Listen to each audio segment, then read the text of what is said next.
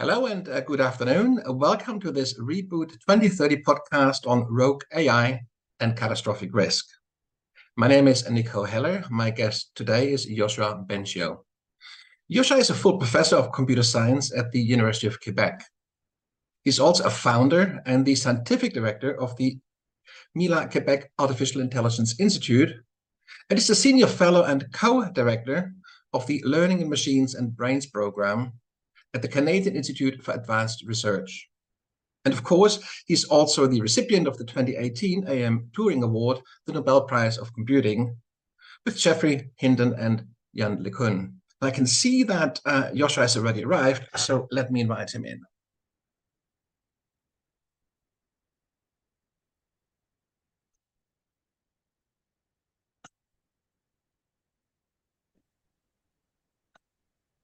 Yoshua, morning. Thank you very much for joining me for this uh, Reboot 2030 podcast on rogue AI and uh, catastrophic risk. I have already given a brief introduction, uh, uh, uh your background and uh, and we can of course add to that during during our conversation. But um, let's dig straight in here. you've been very vocal um, about um, you know the, the, potential catastrophic, and I think the emphasis emphasis is on catastrophic, the catastrophic risks, uh, superhuman, and again the emphasis being on superhuman uh, artificial intelligence systems pose for mankind, really at a societal level. Um, what kind of risk are you talking about? Well, uh, there are many risks. Um, they probably, you know, are laid out at different uh, timelines, but um, maybe the shorter shorter shorter term risk is um, the amplification of disinformation.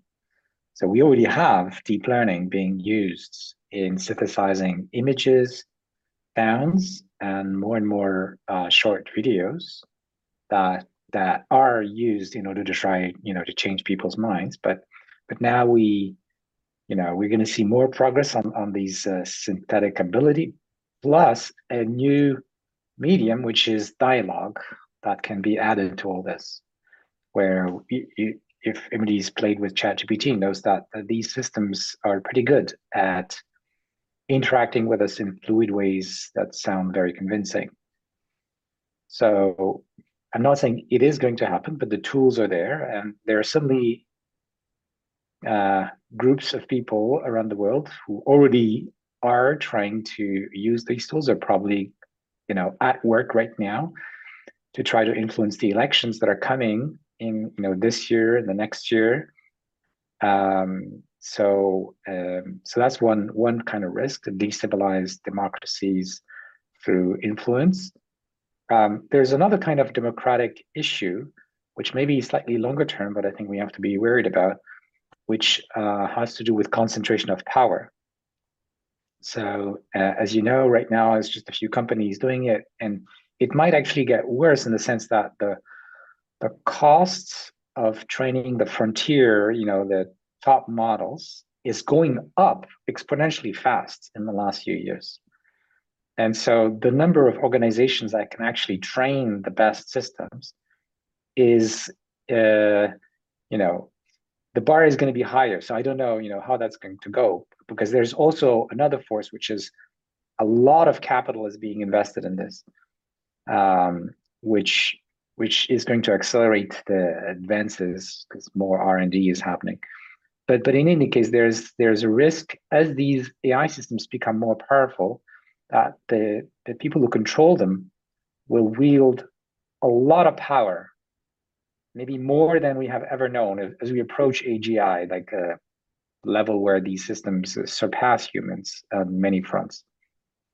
And um, and that is by definition in contradiction with the very notion of democracy, which is all about ways of sharing power.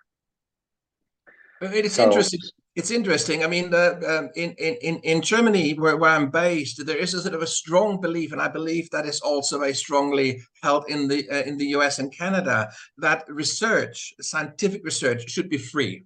Uh, so that you know that we should be able to you know and this this goal is a kind of a Kantian kind of notion it goes back a long way it's an enlightenment notion um, this idea of freedom of research and we have staked a lot on this, and uh, and people have quite entrenched position on this. And, and of course, you could argue that for as long as science was sort of, you know, at a level where it couldn't fundamentally destroy uh, or fundamentally change the makeup of the universe, that was okay, for as long as we didn't play God. Um, but really, sort of from the early 20th century on, um, science progressed in a way that in many fields this became an issue. And one of the probably the first ones where we saw this was in the whole nuclear field, where we all of a sudden had this ability to destroy the world many times over. Uh, and this has now been replicated across many science domains and has finally arrived in the area of information science um, yes. and computing. Um, but in what way is that new risk, the AI risk, different, say, from these other kind of severe society level risks? Uh, okay, so I talked about disinformation. Uh, the next threat is uh, national security attacks. Um, so uh, cyber attacks, um, bioweapons, chemical weapons, and other things we don't think about right now. Um, there are some studies showing that it, these systems, because they've read all of the scientific literature, uh, even though they don't understand them as well as a scientist, scientist expert, they understand them enough to help somebody who's not an expert to figure out how to do dangerous things. Um, now, currently, the level of how much they help isn't a lot higher than if somebody took a lot of time and read you know, uh, from the internet and, and, and try to find scientific literature. But it could make it easier. And more importantly, I think we should think of next year's system, two years from now, three years from now. Um, they could help terrorist groups, criminals. So right now, for example, already, if you go to the dark web, um, which I don't, but some of my students apparently do, um, you can buy or rent some of these um, AI systems that have been modified to take off all the safety protections so that they could be used to, you know, uh, write uh, cyber attack codes um, or uh, fraud and things like that. So there's already a market for using these systems uh, for uh, really uh, nefarious reasons. And it's just going to get worse as these systems become more powerful. Isn't it, um, so that's national security. Yeah. Isn't it, isn't it? I mean, you, you started off by sort of saying that the, the kind of in, in, a nutshell, if you were to sort of kind of try to kind of describe what that risk is, it's amplification. And wouldn't it be fair to say that these other society level risks, like sort of a nuclear fallout or kind of a, biological war or whatever, that the AI actually in a way amplifies those risks. So it's you know it's it's it's kind of in a way it's a risk in itself, but it's also an amplification of existing risk. Yeah, and I think the case of uh, bioweapons is a good example of that. So um, there's already a lot of uh, scrutiny in biology. You can't publish anything you want. If it could be used in dangerous ways, then uh, review boards, you know, will discuss the question. And we've uh, globally we've created these BSL labs, BSL one, two, three, four, at different levels of uh, potential danger to humanity. Uh, and not not everyone is allowed in you know uh, these labs. You you have to be trustworthy and know what you're doing uh, and follow the right protocols. And in a way, what I and others are saying is that we need similar uh, scrutiny and um, control of access um, to the very powerful AI systems that can be misused in very dangerous ways, or that we could lose control of. So this is the last risk, which maybe makes it different from things like nuclear or um, you know pandemics, human-created pandemics, uh, in that we're talking about creating entities that would be smarter than us and could even like improve themselves because by studying AI. So actually, serious researchers in the field think that we could make progress to um, uh, advance AI itself using using AI Yeah, so the bootstrapping, um, the because we are at the point where these systems are pretty good um, programmers, so they understand algorithms. So we're not very far off from the point where they could uh, design better algorithms, for example, more efficient algorithms that can make a difference, um, computationally efficient algorithms. Yoshua, here I am again. Hey, all right. It, it, it really hasn't happened in a very very long time. My internet literally just cocked out. I mean, not not not the um what do you call it? Not the not the root up in in in, in my office, but the internet. Uh, Yoshua, um, so we've been talking about this kind of new risk, this kind of catastrophic risk that AI, uh, especially superhuman AI, uh, uh, poses. And you're introducing this idea of rogue AI, uh, the idea of, and you're making it a seem between two types of rogue AI, if I understand you correctly. There's the kind yes. of the rogue AI, which is for, you know, essentially kind of orchestrated by, uh, developed by a, you know, a, a malicious, a kind of a, a, bad actor, somebody who wants to do harm. Could be a terrorist, could be, you know, could be a power-hungry dictator, could, could be anybody who wants to harm society. Uh, and there's another kind of form of rogue AI, which has to do with us losing control of the AI, to yes. do with sort of a misalignment, the, the, the, AI essentially making a claim for a life of its own. Um, yeah. So maybe maybe maybe we sort of start pick up from here uh, and and why why these particular uh, uh, uh sort of like uh, forms of superhuman intelligence would be would be dangerous.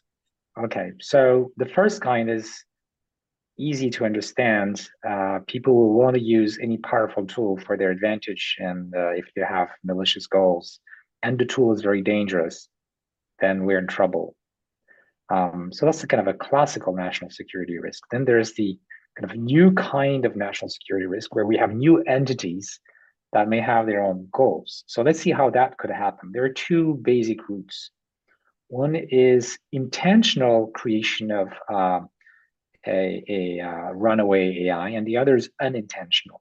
So the intentional is easier to understand. There already are researchers out there that are saying that they would like to see humanity replaced by superhuman AIs. You know, for them, the supreme value is intelligence. And so if these systems are going to be smarter than us, they should take over. And we well, should welcome them. There's an interesting point. I mean, when I was reading this, your article earlier on on on on a catastrophic risk once more, I kind of was thinking that because you you're linking it very directly to democracy and the defense of democracy and the defense of yes. human rights. Now, when, when, and you're making, and I think this is really the key to understanding why you consider it a problem, is to do with the concentration of power, and you're making yeah. this you're making this link to authoritarian regimes where a sort of all-knowing, uh, you know, sort of a supreme leader uh, who feels he knows best and is convinced yes. that he does makes decisions that are suboptimal. Um, because right. so, no... so, so that's that's the unintentional uh, possibility. In other words, um, right now, we don't know how to design the AI so that we will not lose control of it, that it, it not will become its uh, an entity with its own self-preservation goals. And you know, it's going to take a lot of efforts and protocol and, and care in order to avoid doing that, and of course, research to figure out these things. But if you're um, if you're a dictator, um, your primary concern is is to maintain your power and uh, you might be willing to take chances, just like uh, criminals might be willing to take chances because they, you know, maybe you you you you fear for your life, and if you have a choice between using the AI to maintain your power, or you know, and taking a chance, or um, uh, you know, potentially losing it all, uh, I think um, there's there's a sentence in French, uh, "Après moi le déluge." uh, which means who cares once I'm dead?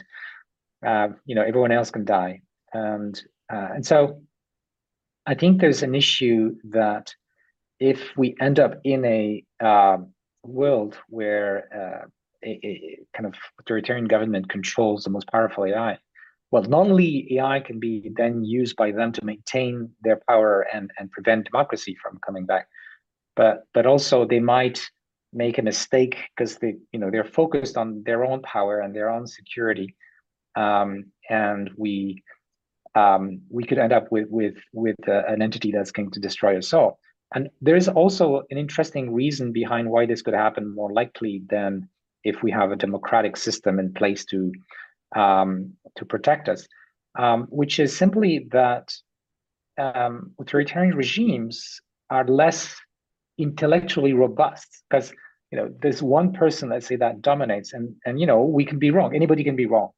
In democracy we we're trying to aggregate the opinions of a lot of people that's that's the whole point of democracy. And um, if you know one person can be wrong but but the aggregate is usually not too wrong. And you know maybe somebody will say well this is dangerous so let's be a bit more careful even though the other guys are not, not sure. So in general um, democratic decisions are going to be safer.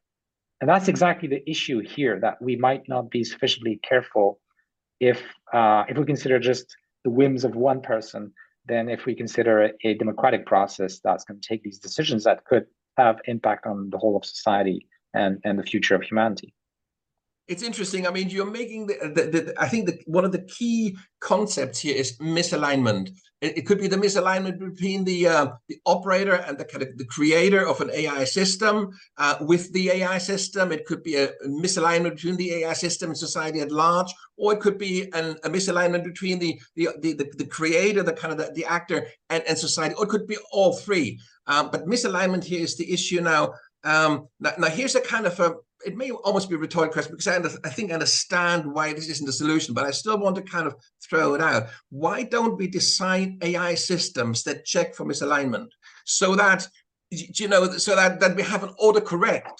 Um, yeah. I think I think you could give me the answer to. I have a sense that I there could be misalignment in that too, couldn't it? Uh, but um. Well, so so the problem is we don't know how to program or train or instruct an AI right now that will understand properly our intentions, that will understand our values and, and morals. I mean, they they they might partially understand. And so long as they're not too powerful, that mismatch, that misalignment may not be too serious. Like you and I might not be perfectly aligned on everything. That's okay. Like humans have different opinions. But if you know one of us was so powerful that you know he could kill the other, then that misalignment becomes a problem. So so the misalignment um, is is unfortunately a scientific challenge right now that we don't know how to solve. And and in my opinion, is something that we need to solve urgently before we end up with you know superhuman AI systems that we you know might want to do something good, but actually are going to harm us. So, um, I mean, in, in a nutshell, what you're trying to do, I mean, I'm just trying to kind of define words uh, to, uh, uh, that, that, might express in a more sort of a, um, you know, uh, uh, easy understand. So, in, in, from my way of looking at it, what you kind of seem to try to do is to democratize AI, to find a kind of an equivalence uh, sort of systems equivalents to our human-made democratic governance arrangements. Is that kind of a, a fair way of putting yeah. it? So that so that, so that we, we're kind of building similar checks and balances into the kind of sort of interrelated AI systems that are emerging. And you have an idea of how you propose to do this through a, a network of, of, of, of non-governmental organizations. Isn't that right? Yeah, so there are two aspects here. There's a technical aspect. Within the AI, we can use principles that we see at play in democracy so that the AI itself is sort of a sort of a committee and it, you know it, it can hear multiple opinions inside itself and then you know if one of the opinions say this is dangerous then maybe you know it's going to be prudent and, and play it safe um, there's also um, democratic principles at play uh, regarding the governance of the AI. We want a kind of democratic governance because the AI is going to have a lot of power, uh, or AIs. Uh, you know, there, there will be many. Um, we want to make sure that that power is kept in check, meaning that it's used in ways that are aligned with our democratic will. And for that, we need a democratic process, which you don't get by default in corporations, you know, and just profit maximization. So the first step, of course, is to have a regulator that says, okay, this is you can do this, you can't do that. But that's not sufficient. We also eventually, I think, want society, democratic societies, to have a much stronger control over how the AI is used, what purposes. Um, are we making sure it's not going to harm um, some groups of people, and uh, you know we're not going to lose control because we're not safe. I mean, we're not careful enough, and all that. And and we want those decisions to be taken with the wisdom of the crowd rather than the whims of a CEO. So, so, and it's interesting because, of course, um, in terms of harm or severe harm for society, um, there are certain behaviors which we as societies in the West encourage, like profit seeking, for example. You know, it's the, very basis of our capitalist structure is that we want to get become better off. We want to, you know, we want to accumulate wealth uh, and with that, we think we accumulate security and, and, and, and well-being and all the rest. So, but we want to accumulate wealth, and that's a you know that's a legitimate pursuit uh, in, in in in our. But what if that pursuit of accumulation leads to a a concentration never seen before, at which point it flicks, doesn't it? It's actually no longer a benefit to society. Um, exactly. It, it's actually no longer a benefit to that individual either. It becomes a self-harming pursuit potentially. Potentially, yeah. Um, yeah. Because of course, you know, if, if, it leads to a kind of a meltdown, uh, uh, then then of course that per- would be also be harmed. Um, so, so so so how do you kind of design a system where you kind of have where you sort of say up to a point it's great. In fact, we encourage it, but from a certain point on, it's no longer good. Uh, there's certain things we see always as bad, like killing others or whatever. We, we, don't have to think twice about that. But when it comes to the pursuit of wealth, or when it becomes comes to, say, for instance, collecting data about somebody's health, like say in medicine, again, there's a point at which this is really beneficial to a point, but at some point it may become quite detrimental to society uh, if if health information was to concentrate it in very very few hands uh, and so on and so forth. So uh, this principle of accumulation and of concentration applies to many many areas. And how do you regulate something where you sort of say up to a point, this is what we want. There's a sort of a kind of an efficiency curve, but then there's diminishing returns from a certain point on. Yeah. How do you, how do you regulate that in your mind? Well, I'm not an economist or a political scientist, um, but um, we we have already examples of society trying to prevent these kinds of concentrations of economic power with antitrust laws. So it's a it's in the same spirit. Um, so you could say, well, let's just apply the same laws. The problem is um, we can't wait until that power accumulation has become so strong that for example, it turns into political power or military power. Because uh, you know, keep in mind that we were talking about is AI systems that could invent new technologies that could be used to harm. I mean, designing new biological weapons or new cyber attacks is designing new technologies. It's just going to get more and more powerful what you could do with these systems. So that immense power because it goes against the fundamentals of what democracy is about, needs correspondingly strong harnessing by society, by democracies, uh, correspondingly strong democratic governance. Um, how to do it? I think we need to innovate. So one of the interesting questions, if you want to look on the positive side, is maybe AI uh, of the future that's going to be much more powerful than even today's is going to force democratic societies to innovate in the kind of democratic institutions that we need to survive the, the potential destabilization of society that may come with AI.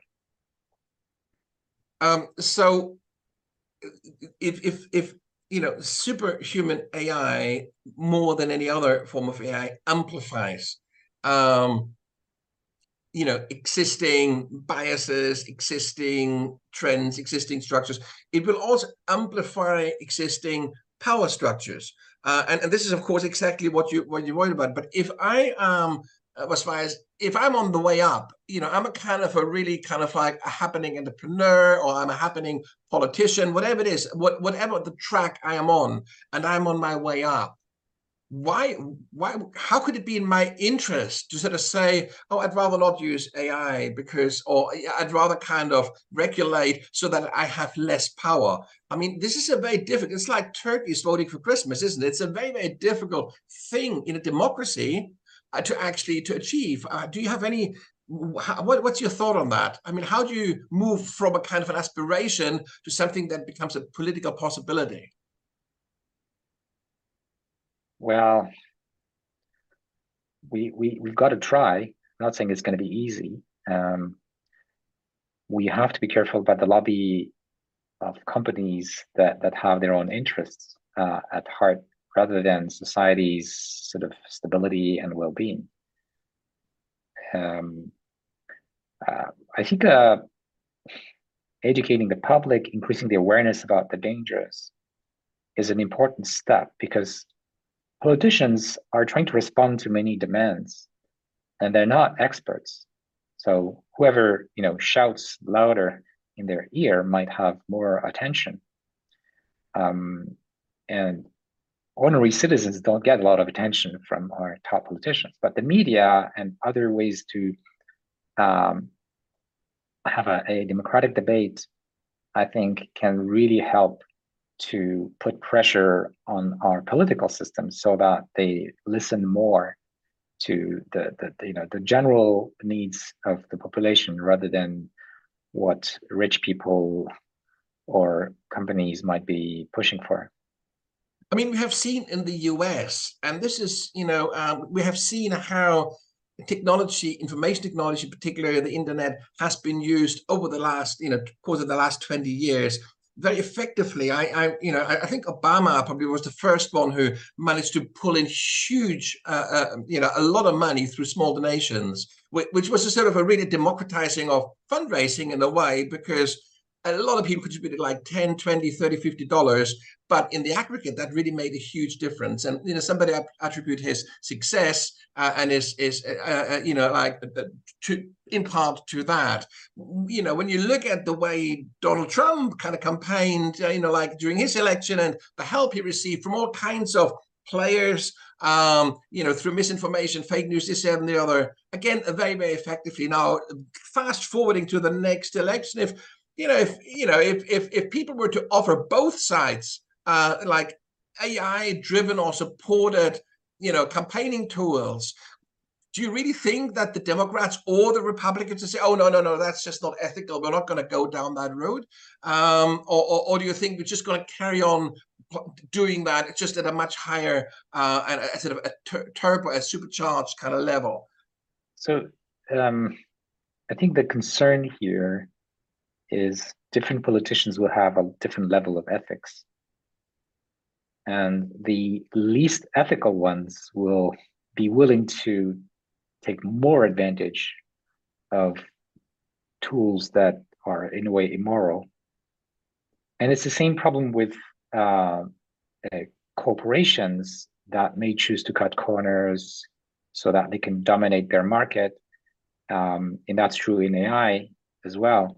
And for both of these cases, the solution is obvious. we need to level the playing field by setting up rules that don't favor the least ethical behavior.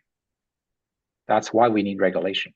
And well, that's right. But there's another point which I think you make quite strongly, and that is the kind of, if you like, the the business case for opening up AI systems so that it's part of the, sort of the leveling of the playing field, isn't it? If both Republicans and Democrats, for the sake of that argument, have access to the same technology, then they're kind of again kind of like fighting it out at, at the same level. It's it's it's one one side kind of gains a sort of a kind of a technology advantage, um, and happens to be kind of you know morally yeah. kind of somewhat lim- you know then then you get that problem no mm, so it's like saying let's allow everyone to bear very powerful weapons that's basically the libertarian view. And at the end of the day, with the libertarian view, what you get is the law of the jungle. You get the most mean and dangerous people to dominate. That's exactly the opposite of what we want in a democracy. No, I totally get that. I'm just talking. So, so, so that's that's why you don't want to open source the very dangerous and powerful AI systems. Uh, yes, I, I, I, get that, but you know, the, I think this is sort of a short term. You know, the next presidential elections in in the U.S. are coming up and it's it's it's you know it's it's questionable whether you know you know solid regulation will be in place to you know, to, to safeguard the use of AI by that stage. So the question is, is what, Yeah. what, what would have, what would be the most meaningful kind of like measure in the very short term versus, and this is what I would like to go on to now, Well- the kind of the long-term perspective, which I think is something you're much more concerned about, really. Um, and, and this idea of a network of institutes or, or, or non-governmental organizations is a long-term solution, isn't it? Sorry, Nico, I'm late for my next uh, interview. Um, so I'll have to go now. Um, sorry. Yeah. No worries. Well, um, well, I, I'm really sorry that that uh, that that it um, that we had um, this interruption and that um, um, I, I thought we had uh, until uh, till eleven, but um, um, obviously uh, that you know was a misunderstanding on my part. Um, so um, um, anyway, uh, Yoshua, thank you very very much for uh, kind of You're joining me. Um, and um, you know, I, I wish you the best of luck with you know your, your you. initiative with this new institute. I, I hope Thank it will you. happen. Um, and um, yeah, best of luck. And thank you very much for coming on to Reboot. Bye bye. Bye.